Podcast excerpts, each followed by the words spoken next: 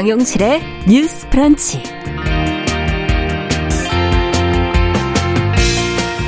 안녕하십니까. 정용실입니다. 일본이 사죄하지 않는다면 굶어 죽는 한이 있어도 그런 돈은 안 받겠다. 일제강점기 강제동원 피해자이죠. 양금덕 할머니가 어제 국회에서 한 이야기입니다. 아, 지난주 정부가 강제동원 피해자에 대한 제3자 변제 방안을 발표를 한 이후에 지금 파장이 계속 이어지고 있는데요. 자, 어제는 더불어민주당이 단독으로 외교통일위원회를 소집을 했고 국민의힘은 전원 불참을 해서 강제징용 해법을 두고도 지금 정치권도 대립하고 있는 모양입니다. 자, 또 생존 피해자 세 분은 정부 안에 공식적으로 거부 의사를 밝혔는데요. 자, 이와 관련된 자세한 내용 오늘 뉴스픽에서 들여다보도록 하겠습니다.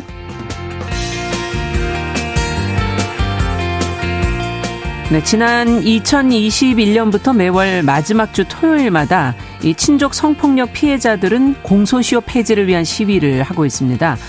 어, 서해진의 범죄연구소에서는 이 범죄 특성상 피해자들이 외로운 싸움을 할 수밖에 없다는 이 친족 성폭력 그 내용을 다뤄보도록 하겠습니다. 자, 3월 14일 화요일 정용실의 뉴스 브런치 문을 엽니다.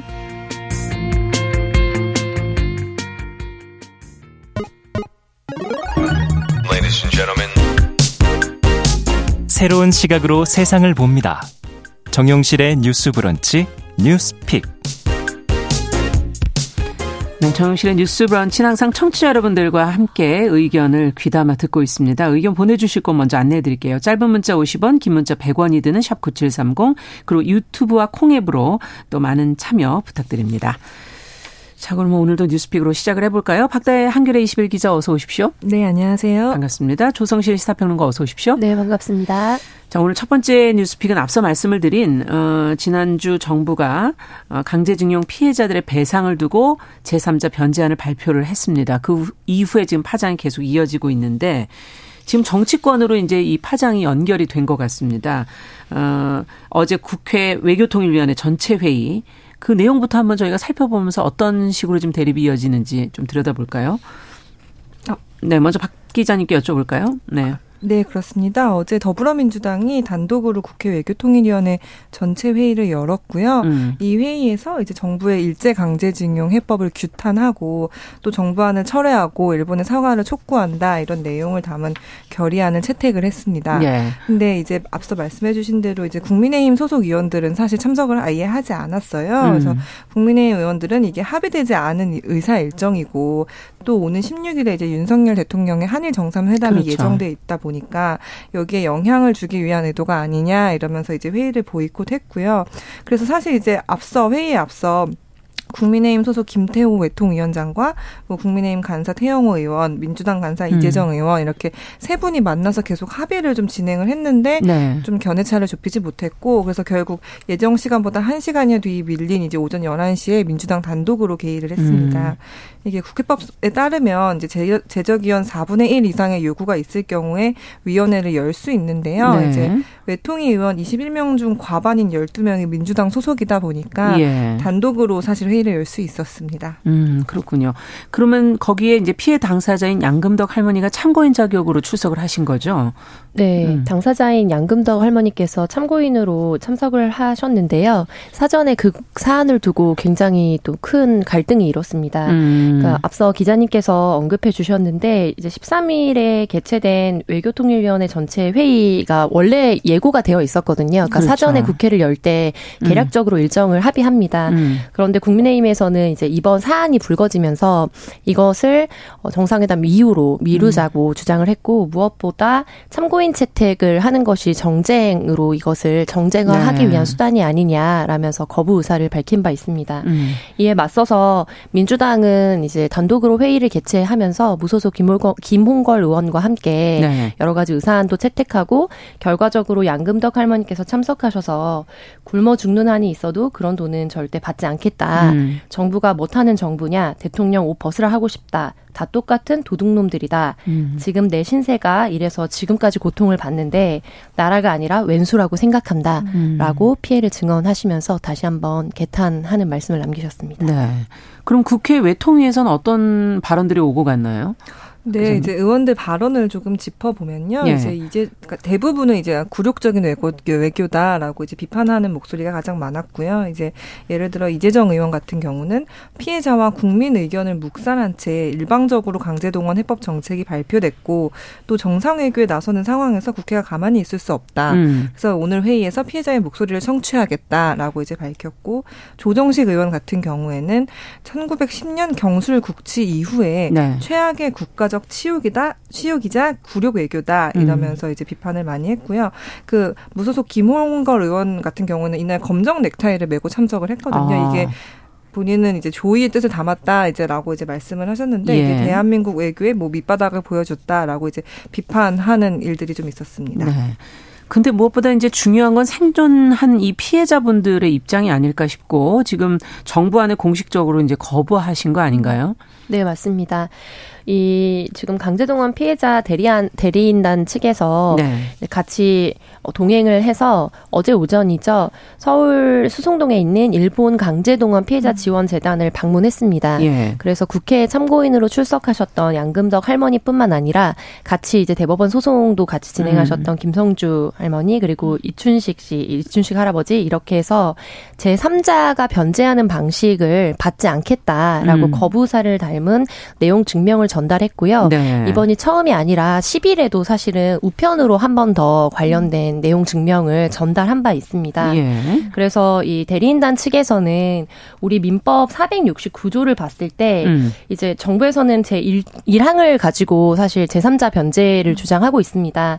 채무의 변제는 제3자도 할 수 있다. 아. 그러나 네. 대리인단 측에서는 그 단서 규정과 이항 규정이 있거든요. 예. 채무의 성질 또는 당사자의 의사 표시로 제3자의 변제를 허용하지 아니한 때에는 그러하지 아니하다라는 조항과 아. 또 이항에 가면 이해관계 없는 제3자는 채무자의 의사에 반해서 변제하지 못한다라는 규정에 근거해서 예. 이제 당사자의 의사를 명확하게 재단 측에 보내고 또 일본에 있는 기업들에도 보냈기 때문에 이와 관련 관련해서 정부에서 추진하려고 하는 제3자 음. 변제안에 대해서는 이제 진행할 수 없고 추가적인 문제가 발생한다면 이것과 관련해서도 계속해서 소송을 다시 개진하겠다라는 그러네요. 입장을 밝힌 바 있습니다. 내용 증명을 보낸다는 것 자체가 소송을 시작할 그렇죠. 준비를 한다 네. 이런 의미이기도 네. 하기 때문에 그 내용 증명안에 그럼 어떤 내용들이 담겨 있는 것인지 어, 박 기자님께 좀 여쭤볼까요? 네, 아마 법적으로 다툴 요소들이 조금 있는 것 같아요. 근데 그 전에 앞서 이제 외교부 측 입장을 좀 짚어볼 필요가 있을 것 같은데 예. 외교부 같은 경우에는 어, 사실상 뭐 변제금을 수령할지 여부는 원고분들 개개인의 법적 권리로서 각자의 입장에 따라 결정하실 문제다라고 음. 이제 뭐 피해자분의 뭐 입장을 뭐 존중하겠다라는 말 이제 입장을 밝히긴 했는데요. 네. 그래서 정부는 앞으로도 재단과 함께 뭐 피해자와 유족 한 분한 한 분을 직접 뵙고 향후의 진전 상황을 충실히 설명하면서 이해를 구하는 노력을 지속해 나갈 예정이다라고 설명을 했는데 예. 사실 이런 그 정부의 입장이 좀 아쉬운 게 강제동원 해법을 발표하기 전에 사실 있어야 할. 절차였거든요. 네, 피해자 목소리를 듣는 것이. 그래서 일단은 발표를 하고 피해자가 반발을 하니까 이제 뒤늦게 사후적으로 음. 얘기를 듣겠다는 게 조금 좀 안타까운 그런 일인 것 같고요. 네. 말씀하신 대로 이그 이제 피해자가 내용 증명 보낸 것과 관련해서 법적인 좀 쟁점들이 있을 것 같아요. 그렇겠네요. 가장 중요한 게 이제 공탁 의 인정 여부인 것 같습니다. 이제 음. 공탁이 뭐냐면은 합의가 이루어지지 않을 때 가해자가 법원 같은 곳에 일단 일정한 금액을 맡기는 거거든요. 맡겨서 예. 아 우리는 합의에 최선을 다했다라는 음. 걸 이제 음. 증명하는 절차예요. 근데 지금 이제 피해자분들이 이제 받지 않겠다라고 말씀을 하셨기 그렇죠. 때문에 그럼 이 공탁된 건 어떻게 하나요? 그렇죠. 정부가 네. 그냥 법원에 공탁해 버릴 수 있는 거거든요. 음. 그래서 이 공탁을 그 효력을 인정할지 말지를 가지고 법적인 다툼이 아. 좀 일어날 수 있을 것 같아요. 예. 그래서 뭐 이거에 대해서 이제 뭐 좀 논의가 있어 갖고 하나 더 이제 문제점이 있는 거는 음.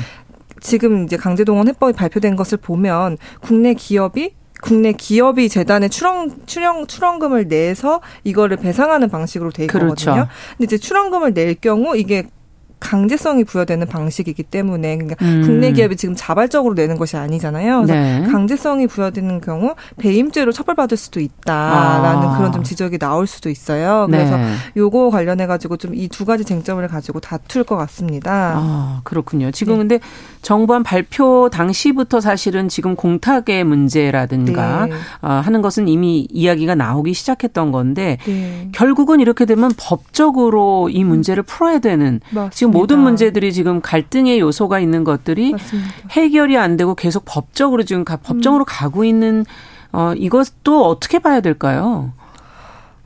지금 이럴 가능성이 좀 높은 거죠? 네, 그렇습니다. 이게 사실 이거를 민법으로 다룰 것이냐, 뭐 국제법적인 문제로 다룰 것이냐 이런 얘기들도 계속 있어요. 이게 단순히 이제 어떤 보상을 해준다는 개념이 아니라 예. 명백한 어떤 역사적인 사건이 있었고 그 음. 사건으로 인해서 피해를 입은 분들에게 배상을 해주는 문제인데 이거는 이제 한국과 일본 양국의 관계에서 발생한 거기 때문에 이거를 국제법적 문제로 봐야 한다. 뭐 이런 음. 지적도 있고 이게 이 사안의 핵심이 이제 피해자와 전범 기업이 있기 때문에 그렇죠. 이거는 민법으로만 논의해서 안 된다라는 지적도 굉장히 많고요. 음. 아마 이게 정부가 공탁을 해버릴 경우 전범 네. 기업으로 이제 꼽히는 미쓰비시나 뭐 일본 제철 이쪽에서는 사실 공탁을 했기 때문에 우리가 음. 더 이상 이제 뭐 배상하거나 할 필요가, 할 필요가 없다 라고 할 수도 있어서 계속 이 말씀하신 대로 법적인 문제, 외교적인 문제 이런 게추 음. 계속 나타날 수 있는 문제거든요. 그래서 좀 어, 사실 뭐 이 강제동원 해법을 음. 이제 와서 뭐 어떻게 정부가 어떻게 더 대응할지는 모르겠지만 피해자분들의 목소리가 전혀 반영되지 않았다는 점에서는 좀 굉장히 유감스러운 것 같습니다. 네. 자, 국회와 저희가 피해 당사자들 얘기를 해봤고 그 외에 지금 사회적 분위기는 어떻습니까, 박 기자님? 사회적으로도 사실 집회가 좀 계속 예정되어 있어요. 음. 일단 민주당이 오는 18일에 시민단체들이랑 공동으로 이제 좀 대일 외교를 비판하는 어떤 뭐 집중 행동 주간이다라고 지정을 해서 좀 아. 규탄 대회를 열 예정이고요. 네. 사실 지난 11일에도 서울 도심에서 이제 정부의 일제 강제 동원 해법을 규탄하는 대규모 집회가 음. 열렸습니다. 그리고 이 집회 현장에 뭐 이재명 더불어민주당 대표 이정미 정의당 대표가 그렇죠. 모두 참석을 음. 했고요. 아마 이날 집회에서 주최 측이랑 경찰 측이 추산한 대로 보면 한 1만 명 정도가 음. 모여서 이제 뭐 규탄을 했고 아마 이때 이제 강제 동원 해법을 무효로 하겠다라는 음. 이제 범국민 서명 운동도 진행이 되었습니다. 그렇군요. 네. 자, 이제 앞서 얘기해 주신 것처럼 이제 윤석열 대통령의 일본 방문이 얼마 남질 않아서 지금 상황이 좀 부담감이 크지 않을까 이런 생각도 되고요. 네, 그런 것들을 종합적으로 고려해서 외통위에서 이제 전체 회의에 불참하는 음. 어, 반향이 일었던 것 같고요. 이와 관련해서 지난 강제징용 해법을 내놓은 이후에 네. 그래도 40%대로 진입했던 대통령의 지지율이 한 달 정도 유지가 됐었거든요. 아. 그런데 다시 30% 이제 후반대로 떨어지는 어, 포인트를 보였습니다. 예. 그래서 이와 관련해서 아마 대통령실에서는 이제 어, 그 이번에 이런 강제징용 해법이 나왔을 때 국내의 여론을 어떻게 다스릴 것인가와 음. 또 재량에 따르겠다. 그렇지만 일본 정부와 일본 어떤 기업들의 음. 어떤 자발적인 참여를 기대한다라는 이 두 가지가 그나마 남아있던 어떤 긍정적인 그렇죠. 가능성이었거든요. 네. 그런데 이 두 가지에서 모두 다 좀 좋지 않은 결과를 얻게 되면서 지지율에 음. 이제 큰 뭐, 타격을 입고 있고 그렇군요. 이와 관련해서 정상회담을 반드시 잘 성공적으로 마무리해야 된다는 부담을 되게 크게 느끼고 느끼고 있는 것 같습니다. 네. 덧붙이자면 강제징용 해법이 나온 뒤 3일 정도 뒤에 일본 외무상에서 강제동원이 없었다라는 취지의 발언을 또 하게 되면서 음. 굉장히 큰 논란이 일었거든요. 음. 그래서 우리 정부는 굉장히 많은 것을 우리가 내놓고 좀 어떤 어, 전향적으로 이런 부분에 대해서 문제 해결을 하면 일본도 이제 국제적인 여러 정황상 여기에 음. 대해서 반응을 할 것이라라는 암묵적인 기대와 메시지를 내보냈지만 예. 사실 일본 내부의 정치 상황과 또 이제 반응은 그렇지 않은 상황이거든요. 왜 그런 건가요? 네. 일본은 또 아무래도 예. 좀 아베 총리가 이제 서거한 이후에도 관련한 그 어떤 한일 한일 관계에 대해서 보수적인 입장을 가지고 있는 정치 네. 집단들이 크게 영향력을 가지고 분위기가 있고 많다는 그렇죠. 거죠. 네. 지한의 분위기보다는. 네, 지한 분위기가 여전히 네. 정치적으로 좀 우세하다라는 부분들 그리고 또 일본 내부에서는 여러 외신들에서 다뤘던 것처럼 한국이 이렇게까지 많은 음. 것을 내놓을지 몰랐다라고 오히려 일본이나 전 세계가 좀 놀랐던 타협 아니거든요. 음. 그래서 이런 부분에 있어서 그래서 어, 우리가 궁극적으로 그렇게까지 많은 것을 또 내놓으면서 갈 필요가 없는 입지다라고 또 판단한 부분들도 크게 영향을 미친 것 같습니다. 네. 자, 그러면 한일 정상회담에서 강제징용 관련 이야기가 나올까요? 어떤 얘기들이 나올까요? 박 기자님 추측하실 땐? 지금 한일 음. 정상회담에서 가장 주목을 받는 쟁점은 이제 윤석열 대통령과 기시다 후미오 일본 총리가 과연 어떤 공동선언을 내놓을 그렇죠. 것인가 여기에 좀 이목이 많이 쏠려 있는데요. 네. 그 아마 윤석열 대통령은 1998년에 아마 기억하시는 분들도 계실 텐데 김대중 당시 대통령과 그렇죠. 이제 오부치 게이조 총리가 음. 발표한 김대중 오부치 선언이라고 부, 불리는 그 공동 선언문이 있어요. 음. 이제 뭐 그거에 준하는 어떤 공동 선언을 낸다면 예를 들어 그게 성과로 평가를 받을 수 그렇죠. 있는 지점이 있을 거라고 음. 보이는데요. 근데 사실 그 김대중 오부치 선언의 핵심 그 개념을 한번 좀 살펴볼 네. 필요가 있을 것 같아요. 그때 당시 이제 21세기 새로운 한일 파트너십을 위한 공동 선언이다 이제라고 돼 있고 그게 다섯 개 분야의 협력 원칙이 있고 열한 개 항으로 이루어져 있는데 네. 사실 한국 입장에서 핵심은 오부치 총리가 이 항에서 식민 통치에 대한 통절한 반성과 사죄를 한다 이렇게 음. 명기가 돼 있어요. 그리고 네. 이게 핵심이고 김 전 대통령이 이제 자서전에서 이렇게 좀 설명을 하기도 했거든요.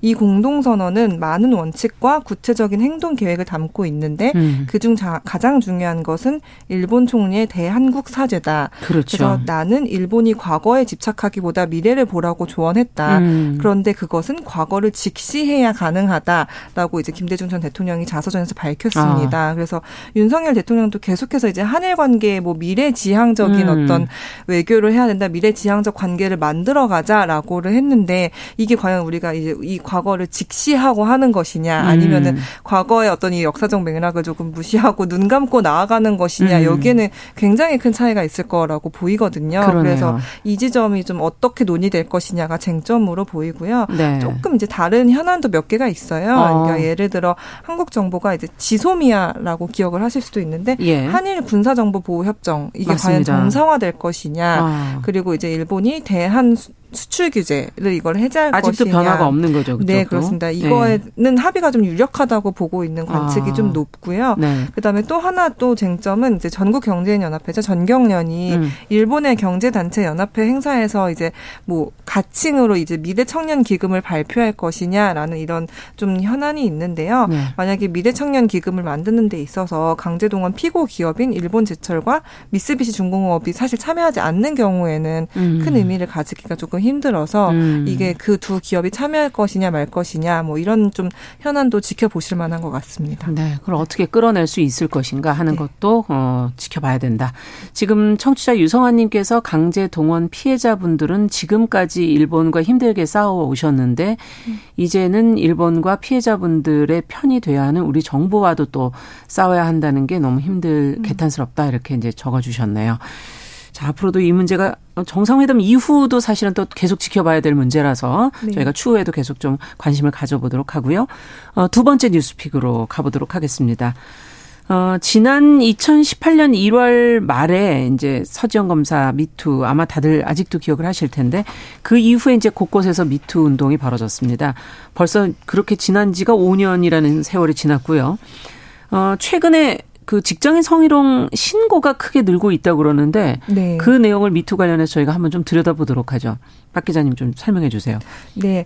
미투 이제 5주년을 맞아서 이제 우원식 더불어민주당 의원실을 통해서 이제 고용노동부 자료를 확보한 걸 네. 살펴봤습니다. 근데 요 사, 자료를 살펴보니까 전국 48개 지방 고용 노동 관서에 접수된 직장 내 성희롱 피해 신고 건수가 2018년 994건이었거든요. 네. 근데 지난해 1,537건이 되었어요. 그래서 아. 54.6% 증가한 걸로 많이 나왔고요. 늘었네요. 네, 네, 그렇습니다. 그리고 이제 직장 내 성희롱 피해를 입어서 이걸로 인한 이제 업무상 재해, 그러니까 산재죠. 이제 산재 신청 건수도 굉장히 늘었는데요. 네. 2018년부터 2021년까지 근로복지공단에 접수된 직장 내 성희롱 산재 신청 건수를 보니까 이것도 13건에서 53건으로 늘었어요. 아. 그래서 이제 굉장히 많이 늘었고 특히 지난해 같은 경우 1월부터 10월, 10월 까지 접수된 건수만 이미 그 전년도를 초과한 64건이었어요. 예. 그러니까 이게 5년 동안 5배 이상 증가한 결과다. 네, 네. 그리고 이 성희롱 산재 신청자들을 보면 이 중에 한 87.6%는 여성이었고요.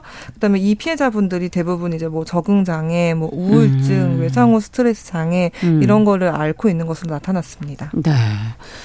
사실은 그 사이 그 5년 안에는 또 코로나 3년이 음.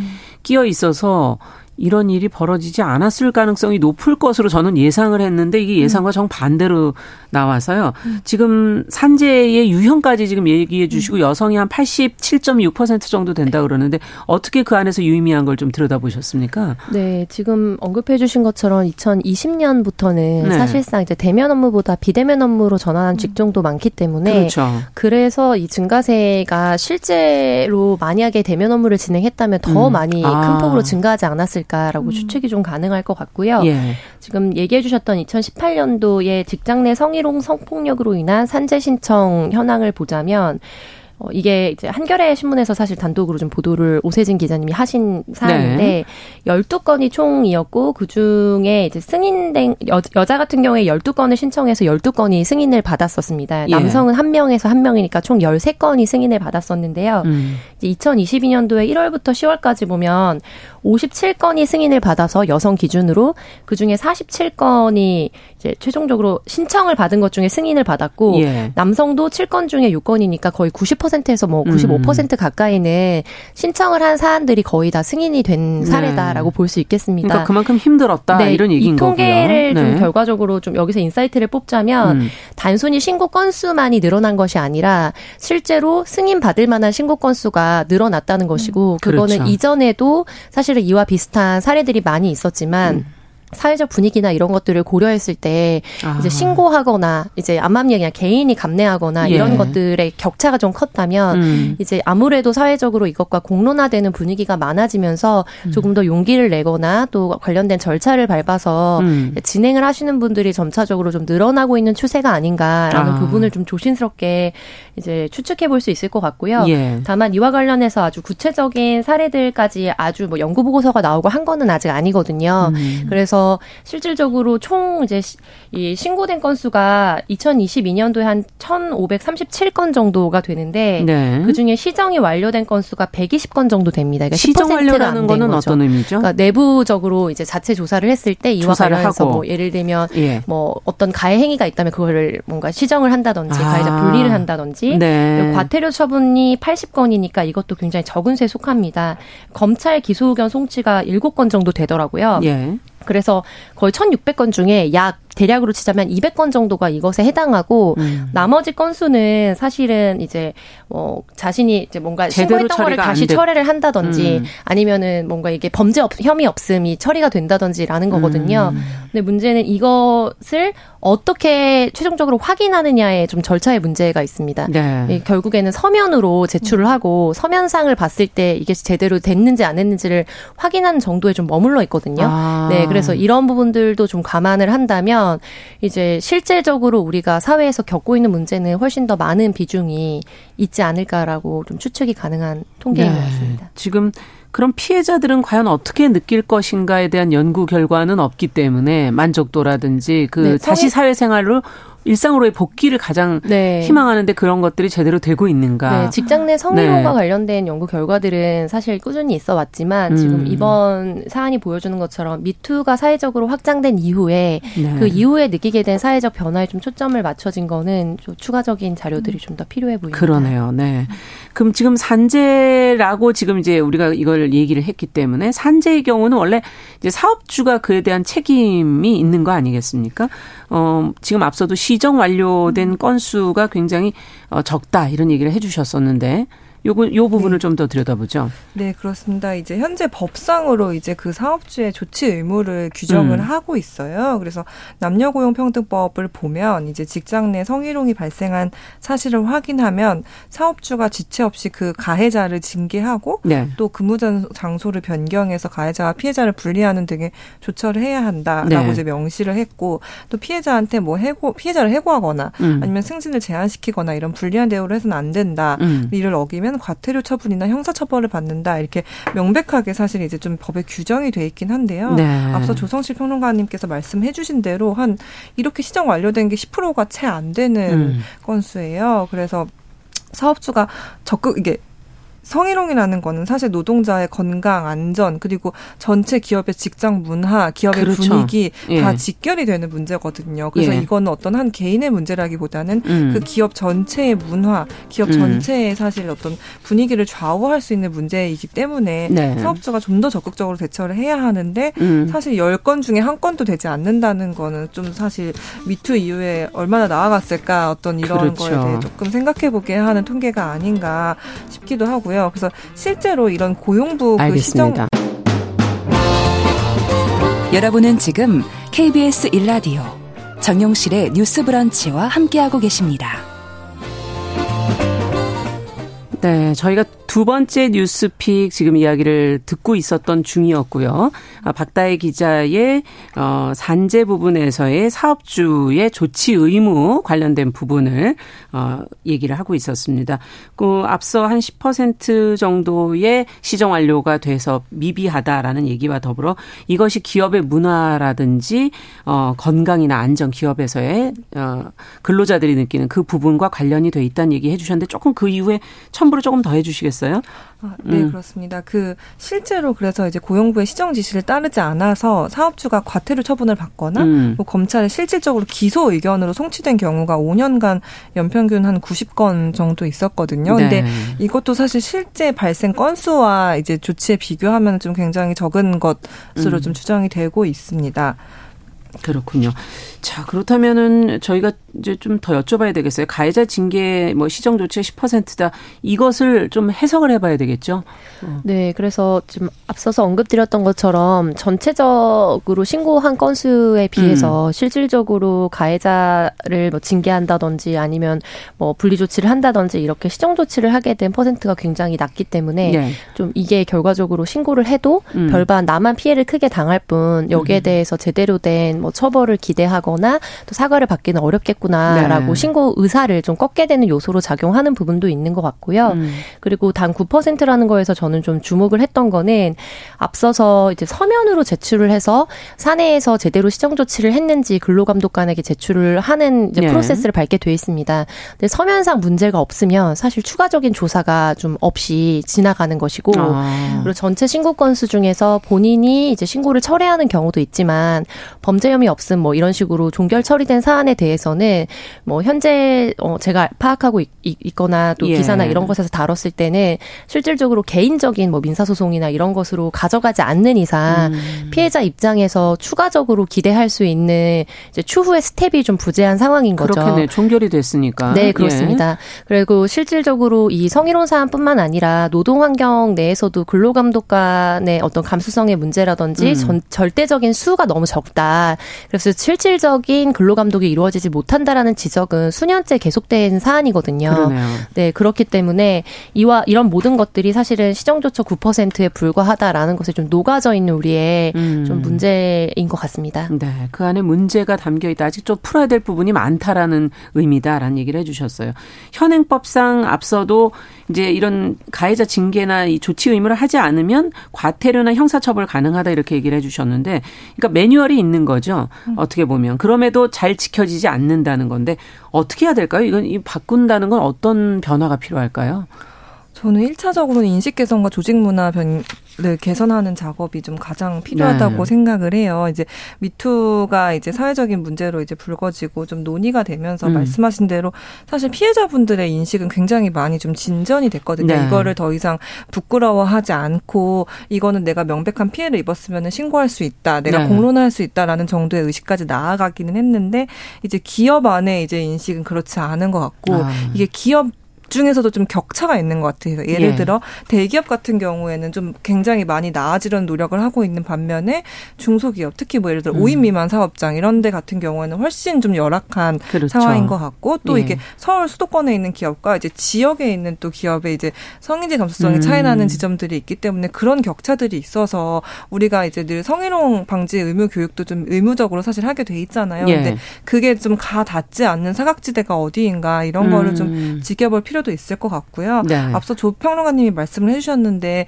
그 노동부의 관리 감독이라는 게 사실 제대로 이루어지지 않고 있어요. 근로 감독관, 네, 근로 감독관 수가 부족하고 이들이 실질적으로 과연 현장에 나가서 현장 조사를 하기에도 빠듯한 인력이라고 예. 알고 있거든요. 그래서 이게 좀 고용노동부도 좀 책임을 가지고 음. 이 근로 감독관 수의 그 수와 처우와 이게 실질적으로 좀 실효성이 있는 근로 감독이 어떻게 음. 이루어질 수 있을 것인가 이런 거를 좀 적극적으로 고민해야 되지 않나 좀 그런 생각이 듭니다. 그러네요. 이건 산재 문제에서도 사실은 근로감독 간의 네. 문제는 계속 지적이 돼 왔었던 거고요. 그렇습니다. 개선이 필요하다. 사각지대가 있고 격차가 있다 지금 인식에도 그런 네. 얘기를 해주셨어요.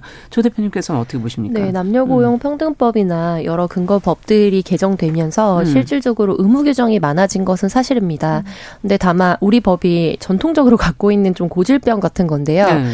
해야 한다라는 규정이 있는데 하고 있는지를 확인하는 규정이나 절차가 부재하고 음. 인력이 비어 있기 때문에 결과적으로 누군가 시민단체든 아니면 피해자가 정말 신상을 공개하면서 그렇죠. 정보 공개를 청구하거나 소송을 진행해서 승소를 해내지 않는 이상 사실은 관련해서 어떤 데서 제대로 처우를 하고 있고 아. 대응을 하고 있는지 파악하기 좀 어려운 현실이거든요. 예. 그래서 이 이제 사업주가 제대로 여기에 대해서 조처를 하고 있는가와 관련해서도 음. 사업주 입장에서는 이제 들어가는 비용보다 이제 확률적으로 봤을 때 추후에 이제 책임을 지게 되는 부분이 음. 더뭐 비용이 더 많다 그러면은 암묵적으로 걸리지 않으면은 장땡이라는 그렇죠. 생각으로 그냥 넘어가게 음. 됩니다.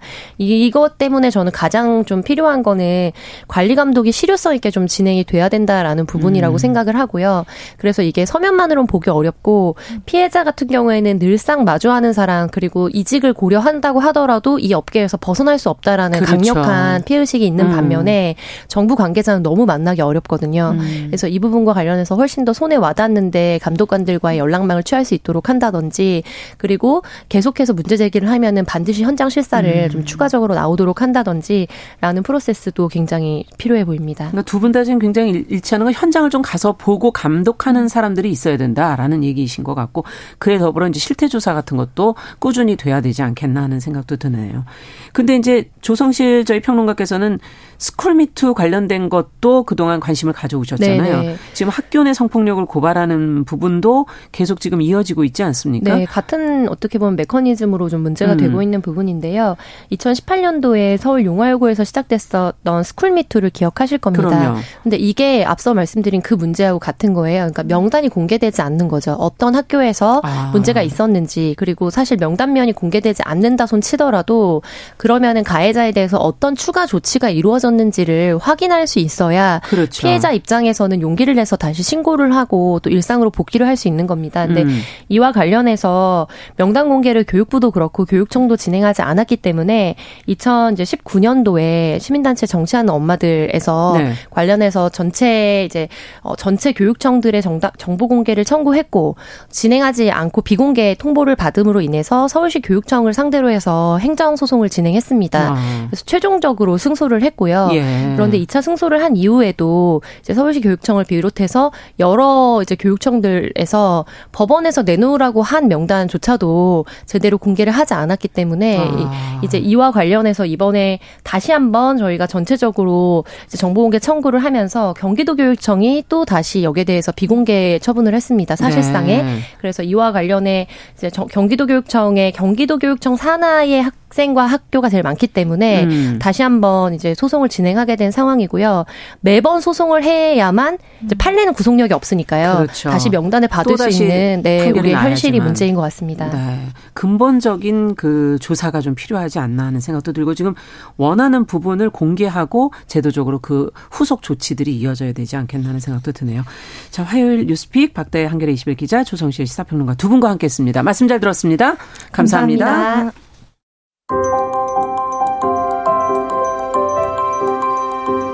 정용실의 뉴스 브런치는 여러분과 함께합니다. 짧은 문자 50원, 긴 문자 100원이들은 9730. 무료인 콩 어플과 일라디오 유튜브를 통해 참여해주세요.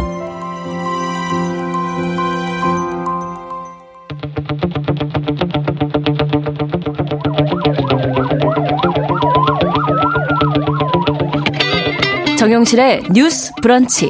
서혜진의 범죄 연구소.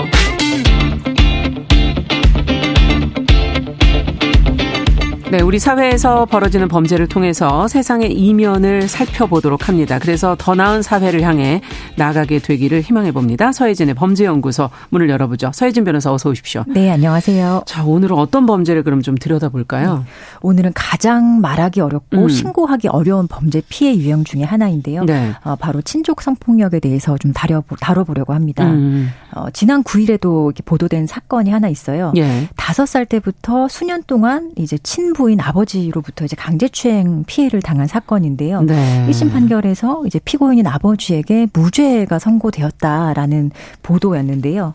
어떻게 다섯 살 때부터 좀 피해를 입었는데 무죄가 나올 수가 있죠? 네, 뭐 수사기관에서는 혐의가 있다라고 생각했기 때문에 음. 판단했기 때문에 이제 기소가 돼서 재판을 받았던 것인데 네. 1심 판결에서 무죄가 선고되었던 그 이유 중에 하나가 예. 이 피해자의 태도에 대한 것이었거든요. 어. 어, 수사 과정에서 이 피해자가 웃거나 장난을 쳤다.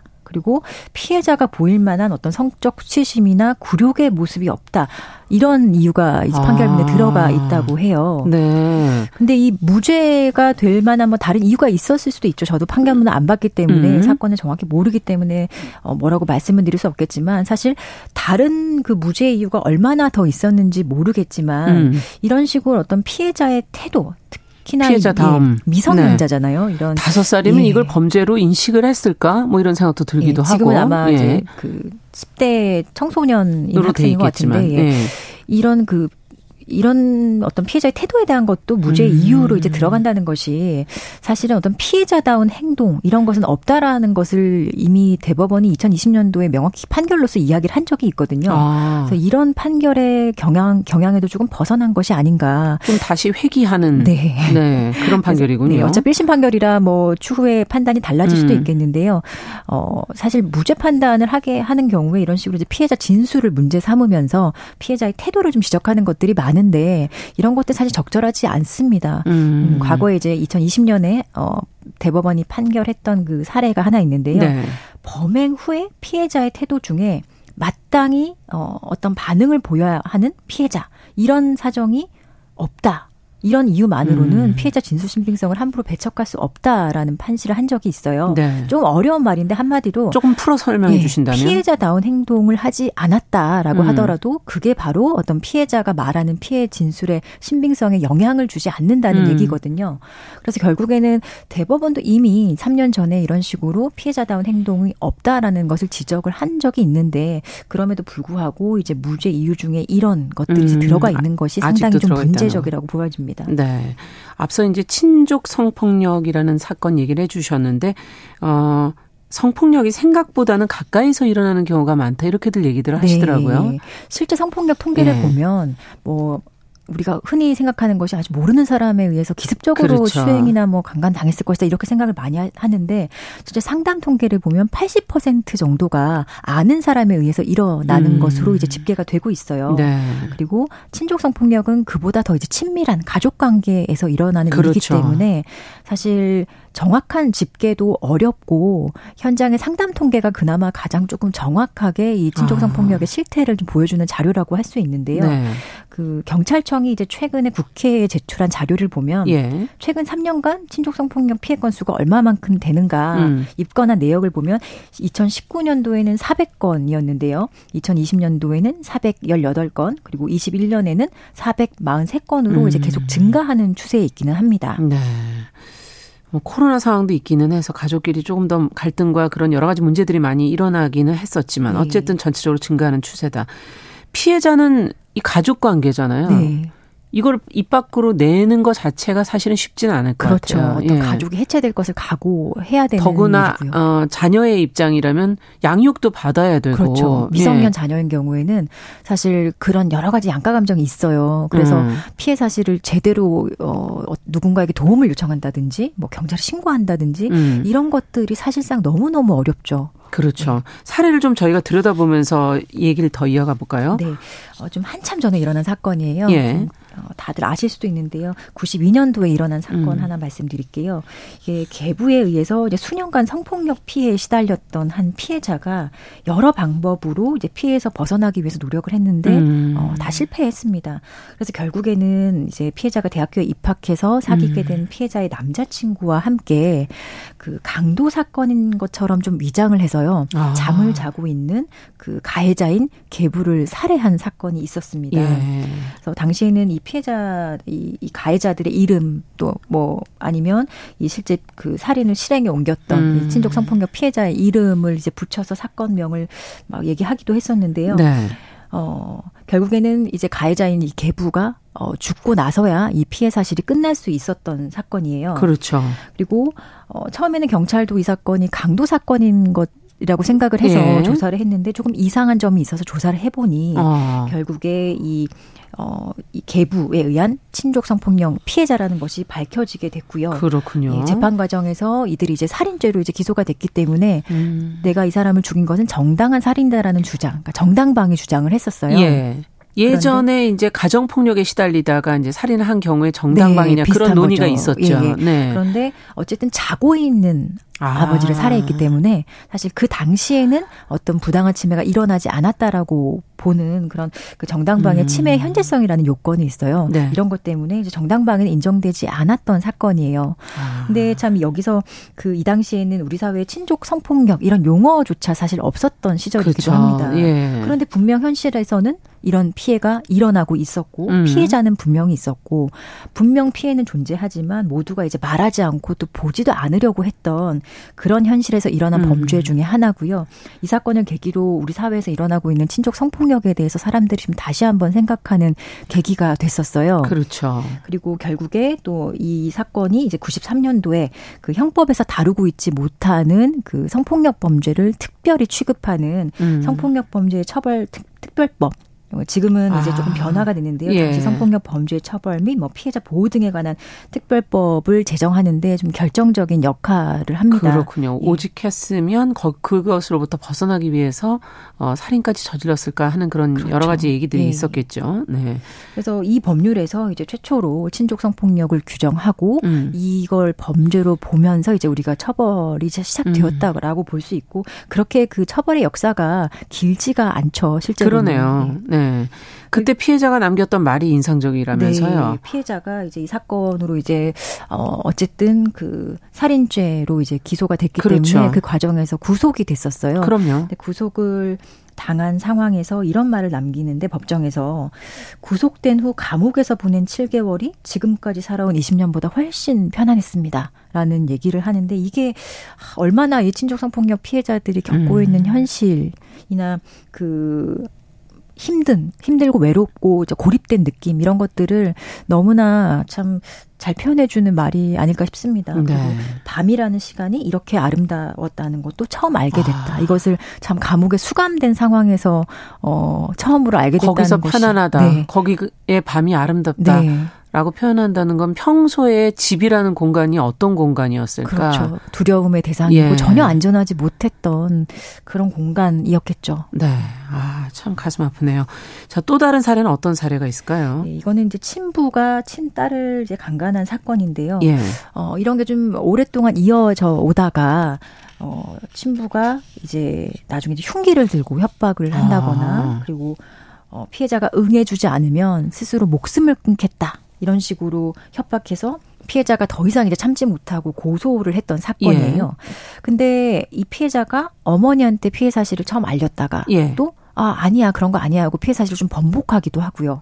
그리고 피해를 당하고 있, 있다라고 추정되는 그 기간 중에 음. 이제 가해자인 아버지를 걱정하는 내용의 문자 메시지를 가해자에게 보낸 그런 자료도 있는 거예요. 음. 그래서 이런 행동 때문에 어 이거는 피해자가 맞, 맞, 맞는 거 맞냐? 또는 일관성이 없다. 예, 신빙성을 우리가 부여할 수 있을까 이런 것이 조금 다퉈졌었는데요. 예. 법원에서는 뭐 대법원까지 모두 이 사건은 이제 유죄가 인정됐던 사건이에요. 음. 아까 앞서 제가 이제 범행 이제 피해자의 태도 중에 어 피해자다운 행동이란 없다라는 말씀을 서두에 그 해드렸는데 예. 그 대법원 판결의 이제 사건이고요. 음. 그리고 여기서 어떤 친족 성폭력에 대한 특성을 조금 더 언급을 했는데요. 네. 친족 관계에 의한 성범죄를 당했다는 이제 피해자의 진술은 어떤 그 피고인 가해자에 대한 이중적인 감정 그리고 음.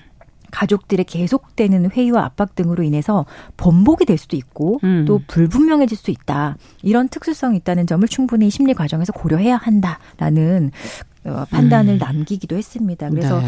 어, 지금은 사실 과거에 비해서는 친족 성폭력 사건을 법원이나 수사기관에서 좀 엄중히 다루고 있는 그렇죠. 추세인 건 맞습니다. 특히 미성년들이기 예. 때문에 네 앞서 어머니가 이 어떻게 이 사건을 받아들일 것이냐 이게 굉장히 사실 또 중요하지 그렇죠. 않을까 하는 생각이 네네. 드는데 성인이기 때문에 네. 아이를 도와줄 수 있는 유일한 사람일 수도 있기 때문에 어, 이런 친족 성폭력의 특징을 조금 짚어보죠. 일단 특징이 일단 말하는 것, 나의 피해 사실을 어, 누군가에게 말하는 것 자체가 너무 어렵다는 그런 특징이 집에서 있고요. 쫓겨날 수도 있고. 네. 네. 그리고 믿어주지 않는 경우도 되게 많고요. 그렇죠. 그리고 뭐 가족 구성원들에게 말하는 건 사실 더더욱 어려울 음. 수 있습니다.